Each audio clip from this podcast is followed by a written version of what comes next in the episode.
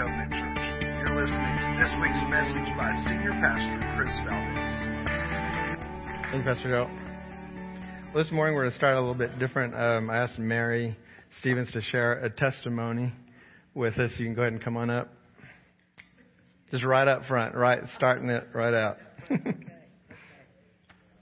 Um, I felt compelled a couple weeks ago um, to share something, and I let the pastor know, and then I followed up with uh, Pastor Chris. Um, just in prayer, um, and I don't do it often enough, but anyway, uh, a few weeks ago, in my prayer time, I just said, Lord, as I left that morning uh, for work, I said, let me be a blessing today to somebody. Let me be able just to speak into somebody's life, Lord.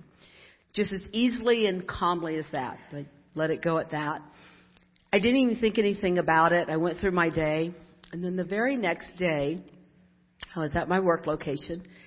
And someone that I've worked with, an acquaintance, sat down in front of me and said, I'm not saved. And I, and we, we had already did our business. We weren't, we weren't even talking about the Lord or anything. And I just looked at her and I said, well, do you want to be saved? And she said, yes. I helped lead this lady to the Lord right there in that booth. And we got done and I asked her, have you ever accepted the Lord before? She said, no. And telling you, she did not know how. She did not know how or what to say. But then after we were done, I was getting ready to leave and the Holy Spirit brought to my mind, said, Mary, do you remember your prayer? And I, I was in awe. I, w- I forgot. I forgot. But he did not forget. Amen. He did not forget. He put this person in front of me. I forgot. And I began to look around and I felt such the presence of the Holy Spirit. I, I felt like I could have reached out and said, Oh my God, there you are. There you mm-hmm. are. It was so real that I would have walked away if the Holy Spirit hadn't brought back that remembrance that I just answered what your prayer was. And that's how God works. Amen. He really does. He works through us, especially when we least expect it. So there you go. Thank you so much. Thank you for sharing that, Mary. Uh, just reminded, uh, you know, the word says that by the word of our, by the blood of the Lamb and by the word of our testimony, that's how people come to a relationship in Christ. And we've been talking in uh, Psalm 127 about how the Lord does all the work. He does the building and we're co-laborers with Him. And, and this morning we're going to talk about how we're co-laborers uh, in discipleship. But the Lord does that work as well and we can only partner with Him. And so starting out this morning with that testimony, uh, I believe God called Mary to work with Him in that person's life, but I also believe he had started a work in her life long before that conversation. God was doing a work. He was speaking to her. He was building something in her, and then Mary was willing to build with him. To be a co-laborer in the work that he was doing. When she shared that testimony, it kind of made me laugh because I said, you know, sometimes we go fishing, uh, and sometimes the fish jump in the boat, you know. I mean, literally, you know, she, she asked the Lord for that opportunity, but she didn't even have to start the conversation. The lady said, I'm not saved. And those are those, those stories that we would almost think, well, that doesn't really happen. Well, yes, it does. It happened just a, a couple weeks ago. And that's, that's the kind of work that our Lord is doing. Uh, before we get into the message, uh, he was speaking something to me. I want to say it before I totally forget. Uh, but that song that we were say, singing in worship, Waiting Here for You, and, and it kind of goes along with the message this morning that when we're in this discipleship process with Jesus Christ, it's on His timetable. We wait for Him, but then, then He brought the other side to my mind and He said, Do you know how long I'm willing to wait for you? We want to be in this process. We want to co-labor with Christ in this work. But so often when we get in one of these relationships, whether it be at work, whether it be with our children, whether it be with our spouse or whoever, we get impatient because we see the work we want done in their life. And we see the things that we think need to change. And we want them to change now. You know, we, it's like, we don't have that same grace and mercy and patience with those around us that Christ has for us. And he just reminded me how patient he is, how merciful he is, and how long he's willing to wait when he calls us to follow him. And he says, it's okay, I'll wait. I'm waiting here for you. I'm going to wait as long as it takes for you to get to the place where you're ready to follow me. I'm patient enough to wait for you. But it, it's also true on our side. We're called to wait upon the Lord. The Bible says, wait upon the Lord and He will renew our strength. But we're in a culture right now that doesn't do a good job of waiting. How much of our quiet time includes holding our cell phone? And maybe, you know, 30 seconds into it where we find ourselves on Facebook or looking at the news or, you know, it's like, well, I waited for you for five seconds. I was quiet and you didn't speak up in 30 seconds. So I guess you're not going to talk to me today, so I might as well get on get on with it. See what everybody else has to say. There was a, a testimony that my wife ran across this this week a young man said that had come to Christ. Left, he actually left the homosexual lifestyle, um, and just was explaining how he's like, these things aren't congruent. You can't follow Christ and continue in your sin. You have to leave your sin and follow Christ. He is Lord, but and he's in and in his life now following Christ, he's like, I don't even see how anybody could say that these things could go together. But but then this is what he said that really hit me hard is he said, if you're filling yourself with lies, you're, you're spending your time on, on Facebook. You're spending your time, uh, watching Netflix or, or whatever, and you're pouring that stuff into you. He said, for every hour that you do that, you should at least be spending an hour in the Word and in prayer and seeking the Lord, because you've just been lied to for an hour. Any time that we've just pump ourselves with the world, we're being lied to. We're getting the world's truth, which is not truth and we're filling ourselves with lies, yet we expect to be able to follow Christ and imitate Him when, when we're good and ready. And God, Jesus Christ Himself is sitting there waiting for us and He says, I'm, I'm patient. I'll wait for you to come to me. I'm ready when you are. But we have to wait upon the Lord. We have to be still, be quiet, and hear His voice. But we've got to shut off all this other garbage that's out there and seek Him and seek to imitate Him. And that's what we're going to be talking about this morning is discipleship and what that even means. Because I think in this, in this day and age, we don't even know what that word means. You don't hear that. That's not a word that we use out in everyday life. It's not something you hear in the community. It's not a term uh, that's used outside of church. And so we forget what that word means. There's a movie that some of you may have seen. I call it a classic. Uh, it's it's The Princess Bride. Uh, it's a comedy, but it's a classic to me. If you've ever seen it, there's a character that over and over and over throughout the movie he uses the word inconceivable just something happens and he says, it's inconceivable. I can't, I can't fathom how this is happening. And he just keeps using it over and over and over until finally one other character just has had enough and he says, you know what? I don't think that word means what you think it means. He's like, because you're not using it correctly. You know, every time you use it, it's, it's really not that inconceivable, you know. But we do that so often with words that we use in our Christian life and in our walk, and we, we assume other people know what they mean. And sometimes we even assume we know what they mean. And I want us to start out with this this morning just to, to make sure that we're on the same page of what a disciple is. And it, it coincides with the scripture that we've been looking at in Psalm 127, which is, unless the Lord builds the house, those who build it labor in vain. Unless the Lord watches over the city, the watchmen stay awake in vain.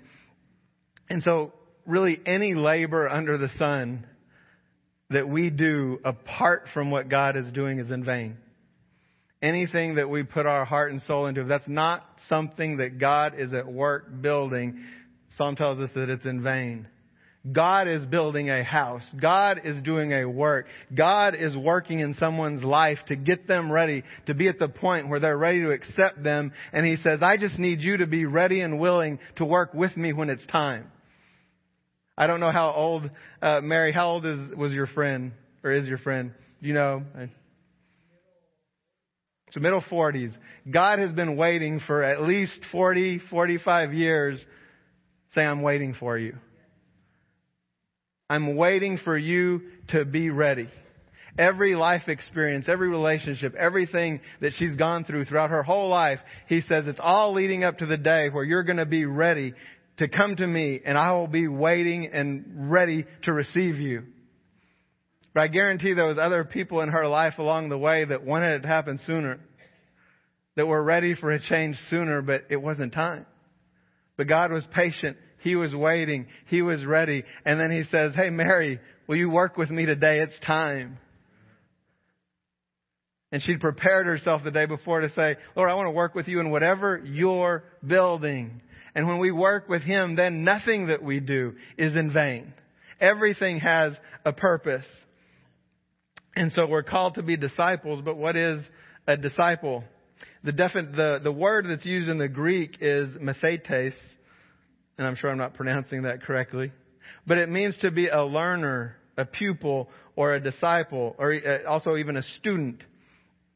One thing that I noticed that was interesting when I looked this word up is that many times in the Bible, when you when you look up a word, uh, its its definition in our language uh, depends on the context that it's written in. Sometimes you'll find a word that has four, five, six, seven different words, English words that it's translated to depending on the context that it's written in the Bible. And it'll, it'll even tell you in parentheses you know, that there is some things that technology is good for. It'll tell you how many times it was used in the Bible and how many times it was translated as each word. And so this word, it's unlike most words I've ever looked up. A hundred percent of the time it's translated as disciple. There's no other word. There's no other way that, that the New Testament translates this word. So then it's like, okay, well, we need to know what disciple means.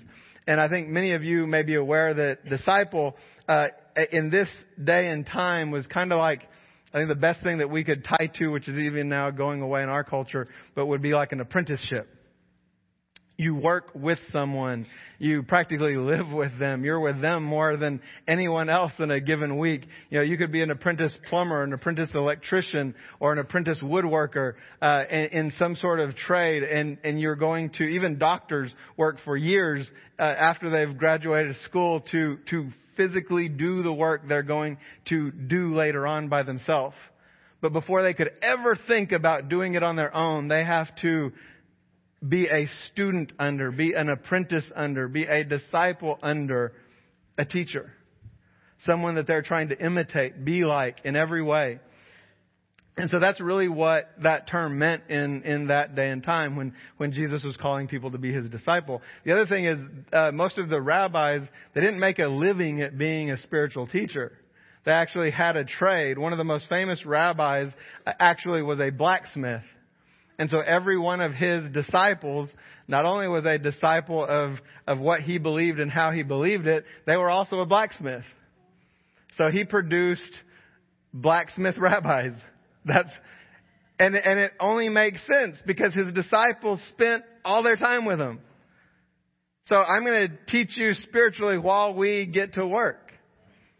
And I think this is a very encouraging thing for all of us because it tells us that we can seek the Lord as our teacher and our Lord in anything that we do.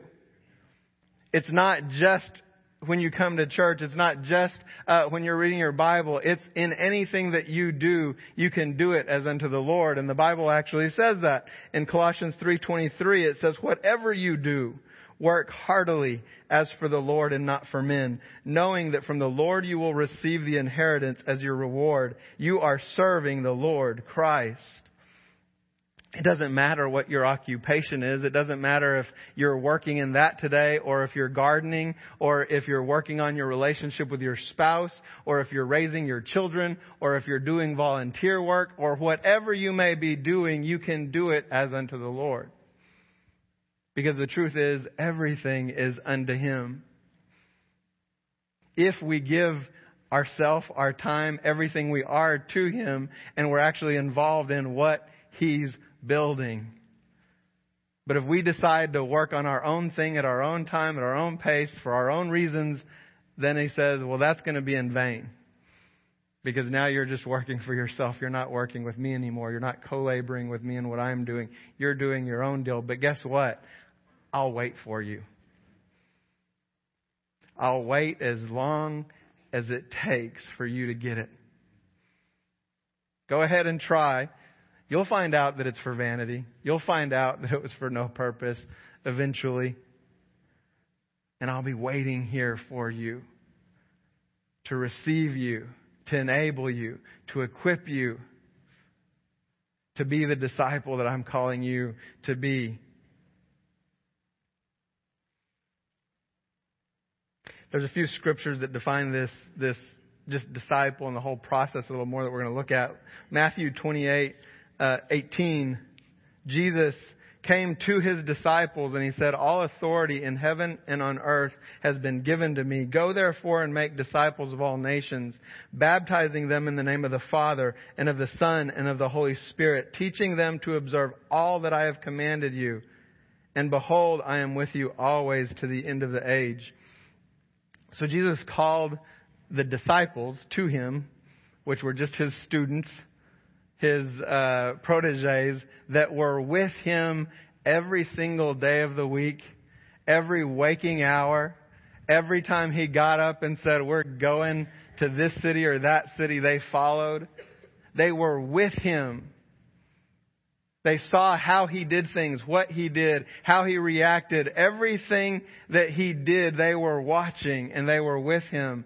And at the very end, after he's gone to the cross and been resurrected, he tells them, now you go out and make disciples.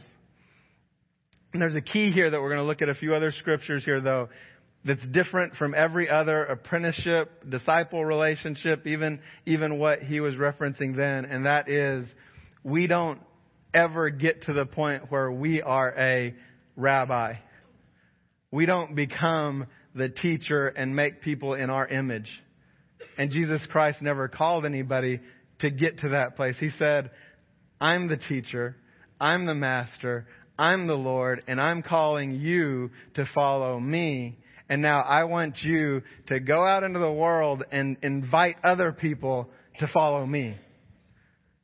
So we invite others to follow our teacher, our master, our Lord, who is making us more and more like him every single day that we follow him.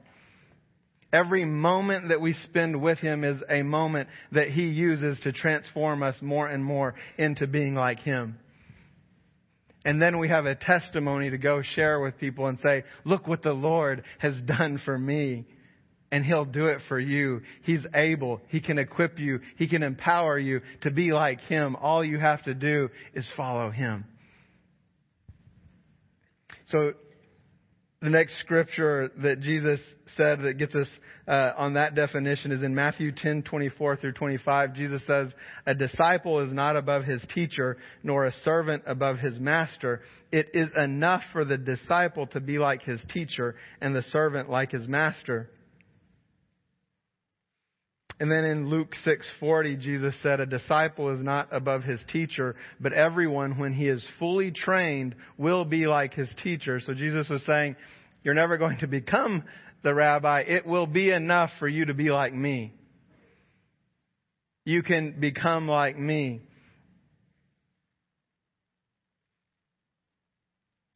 There's an interesting thing.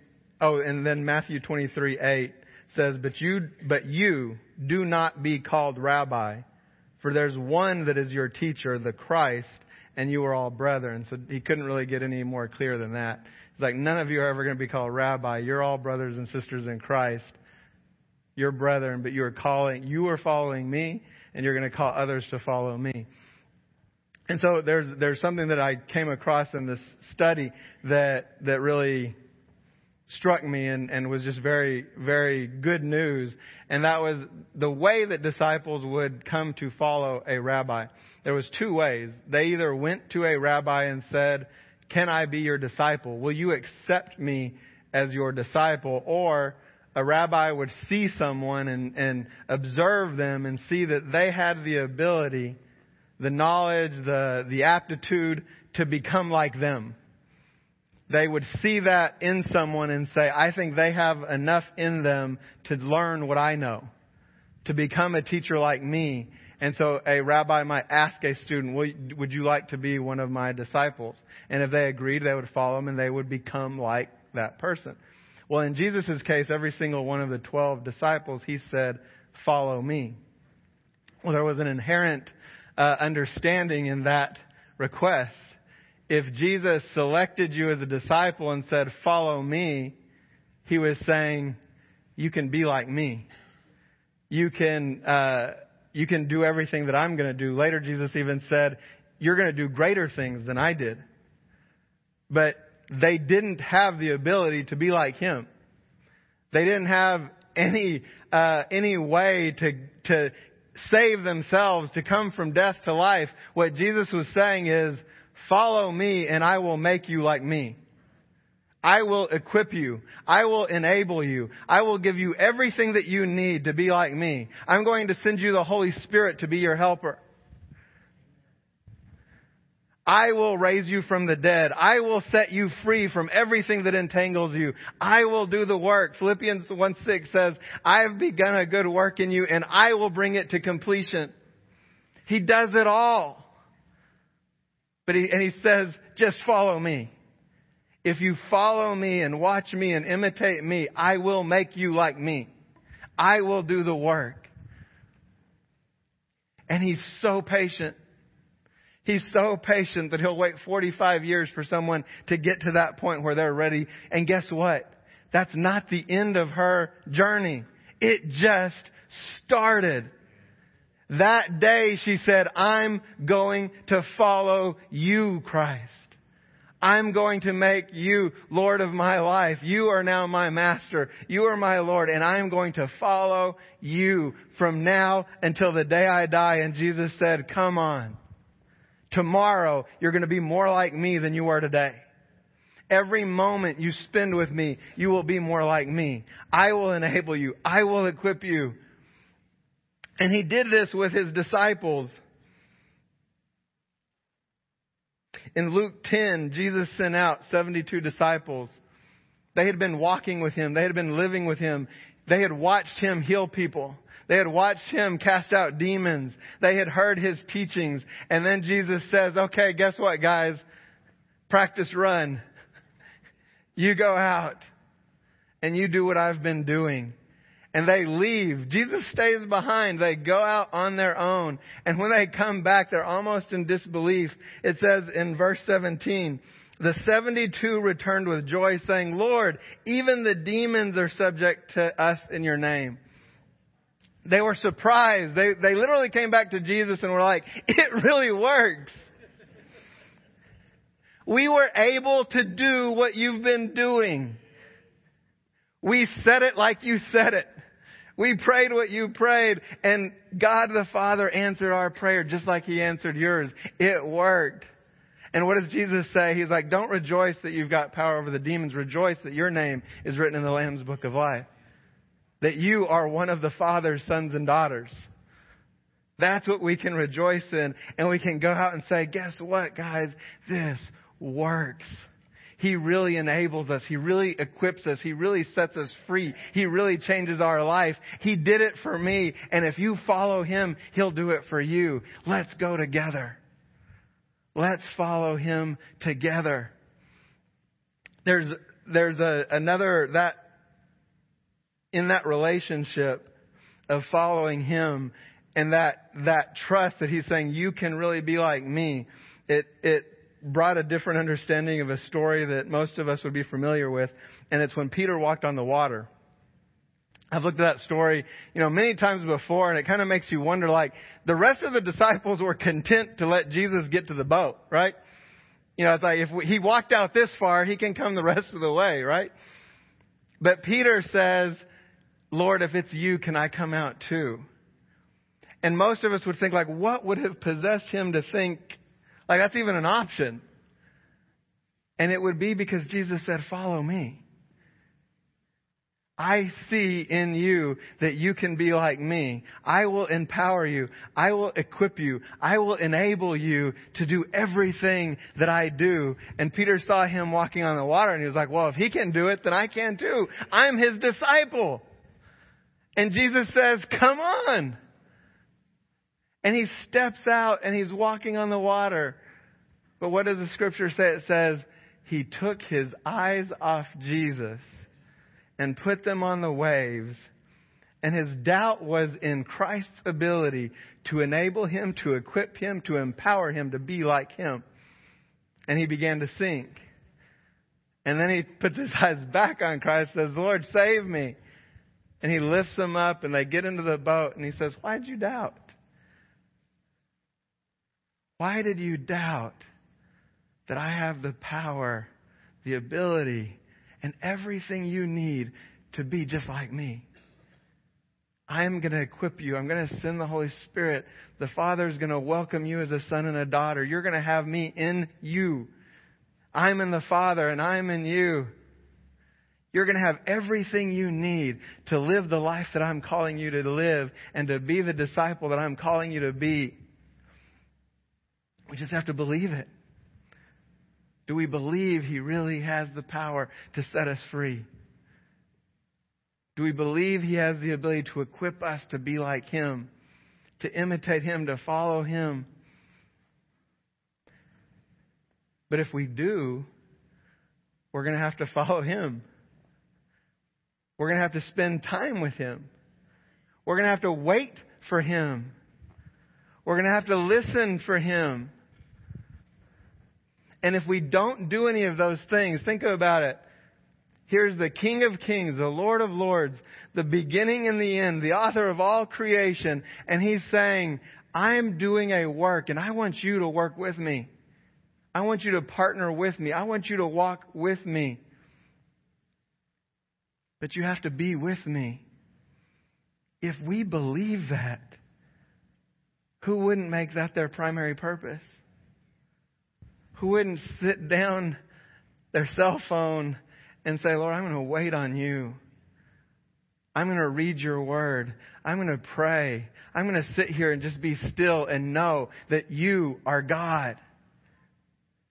I'm going to pray to, to, that you will use me in some manner every single day of the week whether I'm at the grocery store or at home with my kids or on the job or wherever, I'm going to be with you in every single moment that I might be more like you today than I was yesterday. And tomorrow I'll be more like you than I was today. And if we don't do that, we can't really believe it.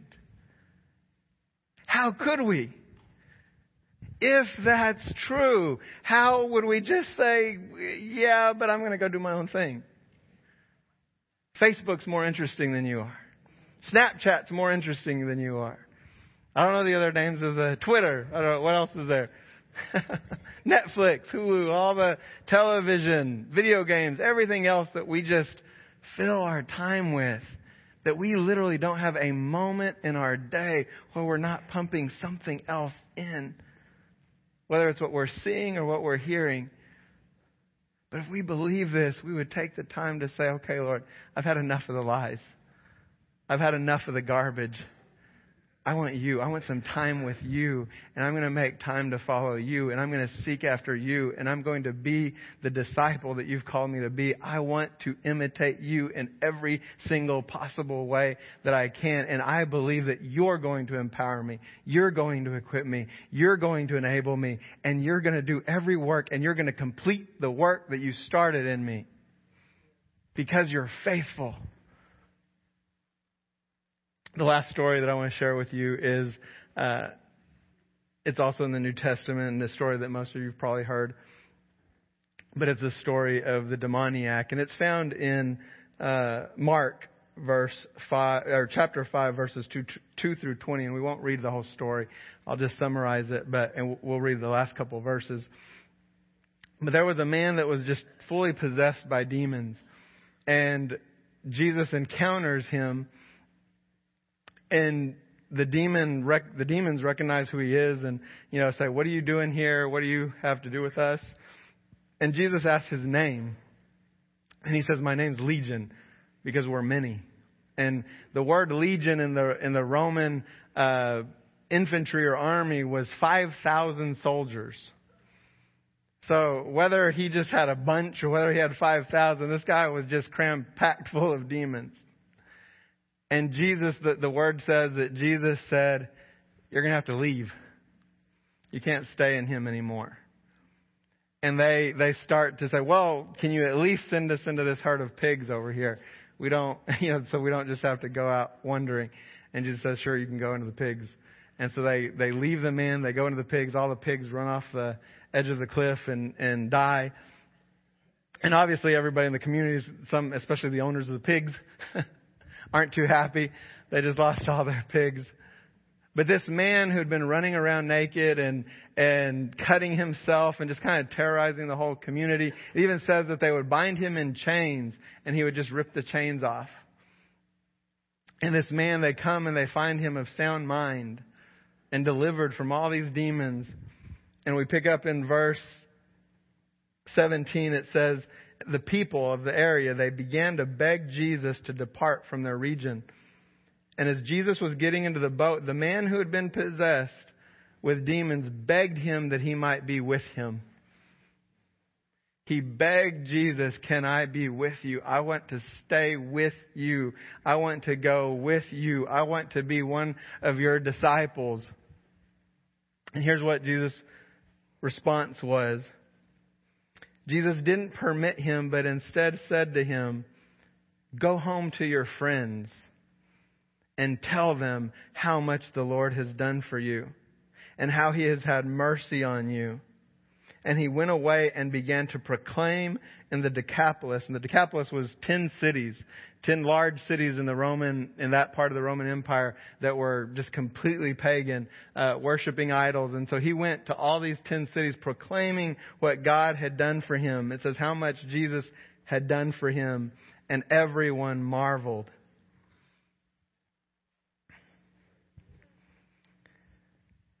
Jesus was enough. In one word, he delivered that man from everything that had possessed him, that had grappled him. What did he do? How did he help? What part did he play? Nothing. He did nothing. He couldn't even speak for himself. He was so full of demonic activity, the demons were his voice. But in the fullness of time, Jesus said, You're not going to have this anymore. I'm going to deliver you. Philippians 1 6, the work that I'm starting in you, I'm going to complete. In a word, this man was totally delivered, totally transformed, totally set free. And Jesus' direction to him is go tell your friends what the Lord has done for you. That's what our testimony is. Everywhere that we go, if we're following Christ, if we're imitating Him, if, if we're following His word, when Jesus said, Go make disciples, He said, teaching them everything that I have commanded you. Well, first we got to know what He commanded us. How do we do that? Well, we read His word. We have to know what He's doing. How do we know that? We pray and we ask Him, Lord, what are you doing? What are you doing in the lives of my friends? What are you building in their life that I can work with you? What are you building in the life of my children that I can work with you? What are you building in the life of my coworkers that I can work with you? And He'll show you. You know, say, this is how you can labor with me. But we can't get impatient. Immediately we would say, well, I want it now. Well, it might be five more years or 10 more years or 20 more years. But God says, but I'm at work. Wait. Wait for it. We'll get there. They'll get there. Proverbs tells us if we raise up our kids in the way should, they should go, they will not depart from it. There's plenty of parents that they, they would see that and say, well, no, they departed from it. They're a long way off. And God says, I'm still waiting for them. I'm waiting. Give them time. Pray with me, labor with me in what I'm doing in their life today. If you continue to be with me tomorrow, you'll be more like me. But it takes time. That's what that apprenticeship, apostle, student, whatever you want to call it, it takes time. But we have to be willing to give them that time and say, Lord, I'm going to follow you. I'm going to give you everything I've got. Everything else is going to be secondary to my relationship with you. It has to be. It has to be. There's no other way. He doesn't let anything else come to that same level. It has to be Him. He has to be our Lord. He has to be our Master. And then we just tell other people, you want to follow with me? He'll be your master too. He'll be your Lord too. He'll be your Savior too. He'll be your deliverer too. He'll be your equiper too. He'll send you His helper too. Everything that you need, He will be that for you. Amen. Let's pray. Dear Father, we just thank you. We thank you that you love us so much that you sent your very own Son to give us the perfect example, to live the life that you wanted all of us to live. And He's asked every single one of us to follow Him. And if we accept that call, you will save us. You will bring us from death to life. You will equip us. You will enable us. You will do every work in us that needs to be done that we might be like you. And Father, I pray if there's anyone here this morning that's never uh, made that decision, that this morning, as they feel the Holy Spirit speaking to them, their hearts pounding like it's never pounded before, and they know you're doing a work in their life, that they would uh, accept you this morning and they would decide today to follow you. And Father, I pray for all of us that decided long ago to follow you, that we would go out and tell our friends, that we would tell our family, that we would tell everyone that will listen what the Lord has done for us. He has set us free. He's brought us to life and He's equipping and enabling me to be more like Him every single day. Lord, we give you all the praise and all the glory. Give us the mercy to wait on you and to build with you. In your name we pray. Amen. Thank you for listening to this week's message. For more information or to listen to past sermons, go to newcovenantlampasas.com.